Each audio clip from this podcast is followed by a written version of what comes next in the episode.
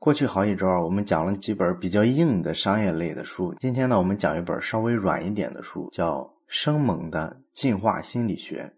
那进化心理学是个什么东西呢？从名字咱们能看出来，它应该就是心理学的一个流派。叫进化心理学呢，就是因为他把达尔文的进化论的思想引入到了这个心理学领域，用进化论去解释我们身上的很多我们经常见到，但是呢又解释不了到底是什么原因的那些东西。你打个比方吧，你上淘宝上或者是其他的任何的电商网站，点开零食这一栏的时候，你发现卖的好的零食大部分都是甜食。那我们看到好多女生，她特别喜欢吃甜食。逛街的时候看到卖蛋糕的小店儿，你就走不动了。那好多人呢，还特别喜欢那种加糖的咖啡。那为什么大部分人都喜欢吃甜呢？很多人觉得这个口味应该是天生的。为什么人会进化出这样一种特征，都喜欢吃甜呢？这个可能大部分人就回答不了了。那进化心理学其实就是回答这一类问题的。它从进化的角度回答了很多类似的这样的问题。其实，进化心理学思考所有问题的根本逻辑，就是一个名词，叫做热带草原法则。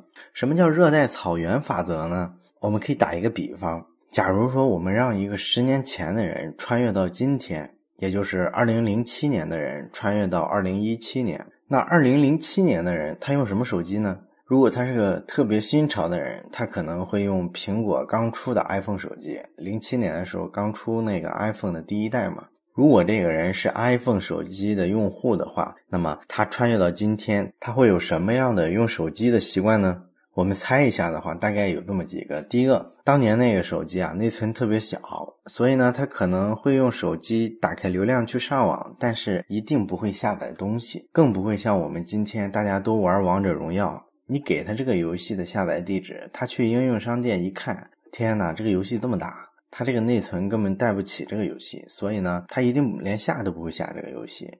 那第二一个，他用手机的特点呢，他平常应该是把流量开关关掉的，因为当年流量费很贵啊，所以他用智能手机的习惯肯定不会是有事儿没事儿的发个微信，因为在他的概念里，大家不常打开流量，所以你的微信是无法实时收到的。而他要找一个人，他可能首选的还是发短信。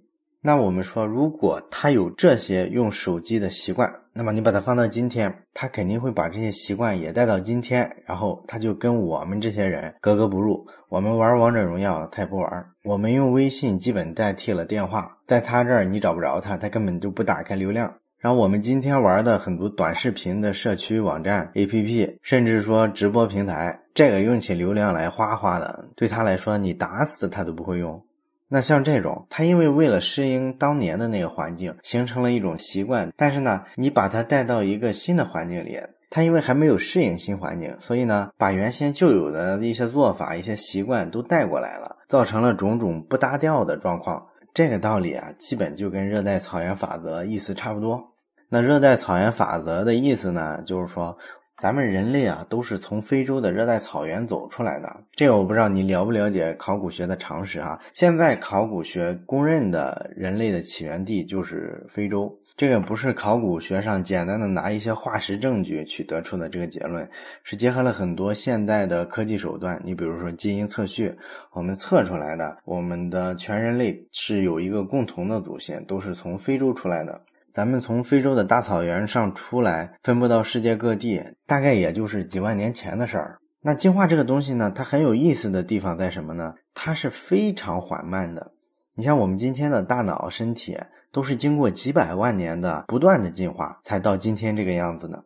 对一个物种来说，它要想在生理上跟之前出现相对比较大的一些区别，这个基因进化上需要的时间，怎么着也得个十几万年、几十万年的历史。但是呢，人类呢从非洲草原上走出来之后，也不过几万年的历史。实际上，我们现在的身体啊、大脑啊，跟我们在热带草原上的那会儿啊，没有特别大的区别。本来呢，进化慢也不是个问题，问题就出在人类这个物种太逆天了。尤其是最近一万年，我们最近一万年发生了什么事儿呢？咱们学过历史都知道，咱们人类啊，逐渐开始进入什么农业文明，开始种植，开始养殖。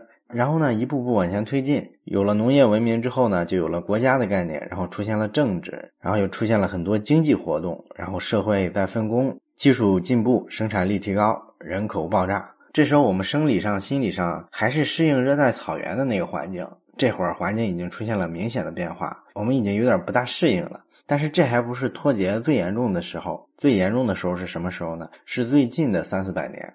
最近这三四百年发生了什么事儿呢？就是从牛顿开始啊，牛老师把我们带到了现代科技时代，这个就厉害了。我们人类呢，大概只用了三百多年的时间，就从科学刚刚启蒙发展到了现在，我们能上月球，能登到太空里，然后我们的生活呢，有手机，有汽车，有飞机，我们还继续在发展很多生物工程、基因工程，我们现在已经可以无性繁殖。像克隆、转基因这些非常伟大的技术，可以让我们造出新的物种。那你会发现呢，最近这三四百年的变化，比以前的一万多年还要夸张的多得多。科技驱动我们的生活啊，跟原始社会那个状态啊，疏离的越来越远，而且这种差异化的速度越来越快。而我们身体的主要特征呢，是适应的几万年前我们在热带草原上那种生存环境。但是今天的生活环境跟那会儿是截然不同了。但因为进化是个缓慢的过程，所以呢，我们仍然保留了很多那会儿带来的生理特征。简单来说呢，我们生活在二十一世纪，却拥有一个石器时代的大脑，这个就叫热带草原法则。我们举几个例子吧，就拿刚才咱们讲的喜欢吃甜这事儿，为什么甜食对我们会有一种无法抗拒的诱惑呢？小孩都喜欢吃糖，对吧？而且这个东西啊，一吃起来根本停不下来。然后甜吃多了会造成很多疾病，什么糖尿病啊、肥胖啊，这个其实大家都知道。那一个明明对身体不好的东西，那为什么我们还是不停的吃呢？这就是现代社会和我们这种生理特征的矛盾了。我们要解开这个矛盾，只能说穿越回几万年前那个时代才能解答这个困惑。那几万年前，我们的祖先在非洲大草原上，那会儿主要的挑战是什么呢？是食物非常匮乏。食物匮乏就意味着你每天摄入的热量是不足的，摄入热量不足的话，你就需要去找热量高的食物。什么东西热量高呢？肯定是甜的东西嘛。所以呢，我们的祖先他偶尔在一棵树上发现这树的果子是甜的，他一定会停下来把这些果子全部吃掉，吃慢了就被别人抢了。甜的东西高热量嘛，所以它短期内就获得了更多的热量。在食物匮乏的时候，它就能撑更长的时间，它生存下来的概率就更高。这就为什么它喜欢吃甜的。当然，你可能会问啊，这个吃甜热量高有利于我们的生存，这个事儿是科学研究出来的。你说原始社会它又没有科学？它怎么知道吃那个甜的对它生存有好处呢？这个就得说说进化的逻辑了。我们知道进化的动力呢，来源于基因突变。那基因为什么会突变呢？因为环境不停的在变。我们体内的基因呢，它要想传续下去，它就必须不停的变化，来适应这个不断变化的环境。如果它一成不变，那环境变了，它一下就挂了。当年恐龙为什么灭绝呢？就是因为小行星撞地球之后，造成了地球上的整个气候啊、地理环境啊、湿度啊这些全部发生了变化。恐龙的那个基因呢，就是适应当时地球的环境是最完美的，所以它称霸了食物链，成为地球上的霸主。而一个外在的原因突然改变了这种环境的时候，它根本没有防御能力，它一下就垮掉了。所以呢，基因需要不断的突变、突变，以防环境出现变化。那基因突变还有一个特点，就是它其实没有特定的方向。为什么呢？谁知道环境会往哪个方向变？所以基因的突变就是随机的，往哪个方向都有。如果突变出某个特征，正好适应于环境，这个特征最后就被放大了，渐渐的成为一个生存优势。有这个特征的物种就越来越庞大，可能成为一个主流。而这个基因往其他方向突变，造成了这个物种有一些其他特征，然后这些特征呢，要么对生存没什么用，有的甚至还对生存有害，那这个就逐渐淘汰了。进化就是这么一个过程。所以咱们看，进化的方向是随机的，出现好多个方向，大部分基因突变的方向都被环境砍掉了。而吃甜这个事儿，其实就涉及到人吃东西的口味嘛。掌管我们口味的这一部分基因组呢，它的突变也是各种方向的。我们可能出现一种人特别喜欢吃甜，一种人不大爱吃甜。那喜欢吃甜的这人呢，他逮到这个比较甜的果子，特别高兴，然后吃的特别多。而那些不喜欢吃甜的人呢，他一尝这果子是甜的，什么玩意儿，就扔掉了。于是呢，这个吃甜的人就获得了更多的额外的热量，这个能帮他们在特别艰苦的环境中生存下来。而不喜欢吃甜的人呢，他获得的热量就不行。那只要这个时间维度拉得够长，比如说几千年、一万年，这个吃甜的人，他的生存优势就体现出来了。他只要有更大的概率能存活下来，就意味着他有更大的概率能把基因传续下去，也就是说他多子多孙。然后他这一只呢特别庞大，吃甜的这个基因呢也被发扬光大了。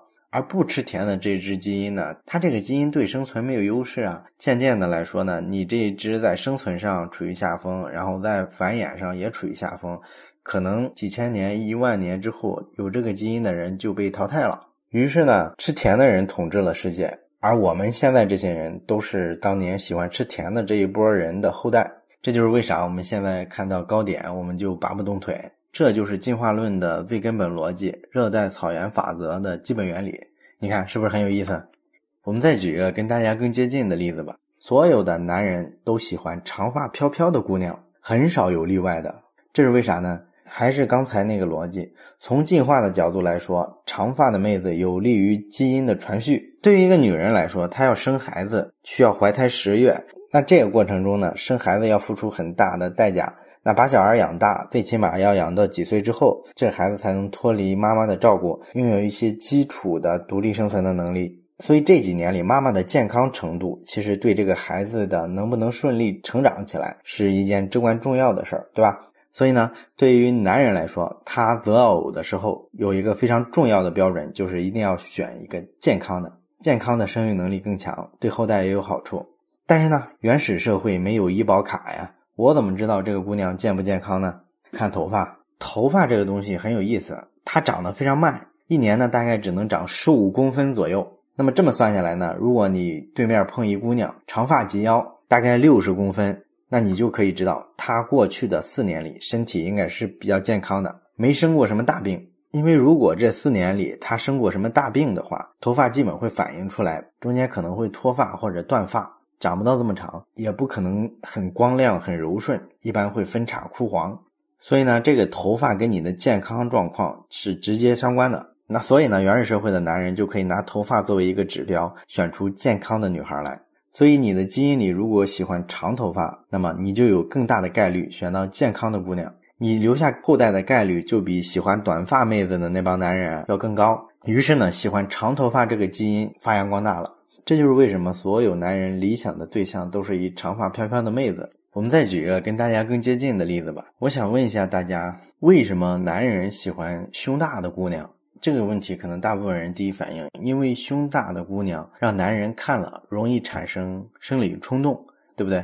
这个答案对吗？对呀，但是这只是一个比较表层的答案。可能女孩就特别讨厌这一点哈，说男人都是下半身动物，光知道看胸，这个确实说的对，男人确实是下半身动物，但是这只是描述了一个现象，它不是一个解释，他没有解释男人为什么生理上会出现这种设计，看到胸大的妹子就充血，这种生理设计是怎么来的？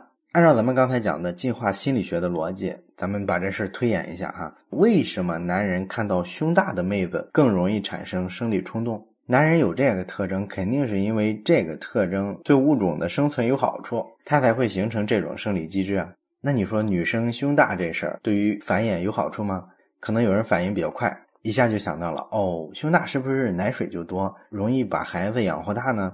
嗯，其实不是，只要是生过小孩的朋友，大概都知道奶水多少和胸大胸小一点关系都没有。而且呢，临床上还证明啊，女生胸大了，其实对养小孩还有很多不好的地方。比如说，胸大了以后喂孩子奶的时候，其实孩子是更容易窒息的，这就增加了一些生命危险。而对于女生来说呢，乳房大通常就意味着乳腺大，那乳腺大的话，其实乳腺癌的发病率就会高一些。你看，胸大这个指标不仅对生存繁衍看上去没啥好处，好像还有点拖后腿。那这个就奇怪了，既然进化论是适者生存，对我们有利的特征才能保存下来啊，怎么男人选女人的标准是找胸大的呢？这不给自己挖坑吗？啊，实际情况呢，当然不是这样，男人没有那么笨，我们呢得回到原始社会才能理解现代社会男人为什么选胸大的。在原始社会的时候，你要怎么挑配偶呢？其实很简单，一定要挑年轻的，因为年轻呢意味着你身体健康的概率是比较大的。然后你正值生育年龄，你肯定比那四五十的生育能力强嘛，对吧？所以年轻的女孩就是比较理想的择偶的对象。但是问题在于什么呢？原始社会没有身份证啊，没有身份证，我怎么知道这个姑娘有多大年纪呢？原始社会可没有现在这种穿着打扮、气质上的区别来看年龄，大家要么光着，要么穿树叶子，有啥区别？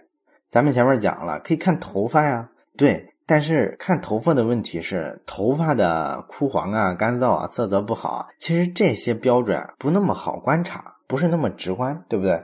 那有没有一些更明显的标志呢？那就是看胸了。为什么呢？因为胸大的姑娘其实都有一个烦恼，就是随着年龄的增长，胸会下垂的很厉害，而胸小的不会。所以呢，为什么要找个胸大的呢？就是因为可以通过看胸下垂的状况来判断你是不是还年轻。而胸小的姑娘呢，你是没法判断的，她不怎么下垂嘛。所以呢，我的基因突变，我喜欢胸大的，那我只要看一圈这个姑娘胸下垂没下垂，我就知道她是不是年轻了，对不对？那假如说你的基因呢是喜欢胸小的，那你就麻烦了，你看不出人家年龄大小来，随便找一个，有可能运气差的时候你找一年纪比较大的，然后生不出小孩来，那就白忙活了。所以长期的进化呢，让喜欢胸大的姑娘的这帮男人啊获得了生存优势。他们逐渐占领了世界，而喜欢胸小的那帮人基本被淘汰了。所以呢，我们今天的男人啊，都是这个德行，看见胸大的姑娘就迈不开腿。这就是进化心理学的基本的逻辑。那这时候就有个问题出现了：它给我们带来的这种不协调，真的好吗？当然不一定了。你比如说，我们爱吃甜，在原始社会，这个东西确实是对你生存有非常重要的作用。可是你放现代社会，我们早就食物不紧缺了呀。可是生理上让我们看见甜的东西，还是不停的吃吃吃，于是我们就高血糖、肥胖、糖尿病一堆健康问题出来了。那我们喜欢金发的妹子，人家染个头发就是了；我们喜欢长发飘飘的姑娘，人家接个头发就是了；我们喜欢胸大的姑娘，现在这么多整形医院，人工做一个很难吗？但是比较悲剧的是，我们知道她戴假发，我们依然会觉得她是有魅力的；我们看到她用硅胶做了一个假胸，我们依然能产生生理冲动。也就是说，现在这个时代呢，有很多新的手段去蒙蔽、欺骗我们的生理。原始那个时代没有这些复杂的环境，到了这个新环境里，它就出现了很多不适应性。所以呢，进化让我们顺利的生存下来，到了今天也给我们带来了很多困惑。今天讲的呢，基本都是进化心理学在生理层面带给我们的东西。那么，在生理之外，社会文化层面，进化心理学又带给我们哪些冲击呢？我们下一期接着讲。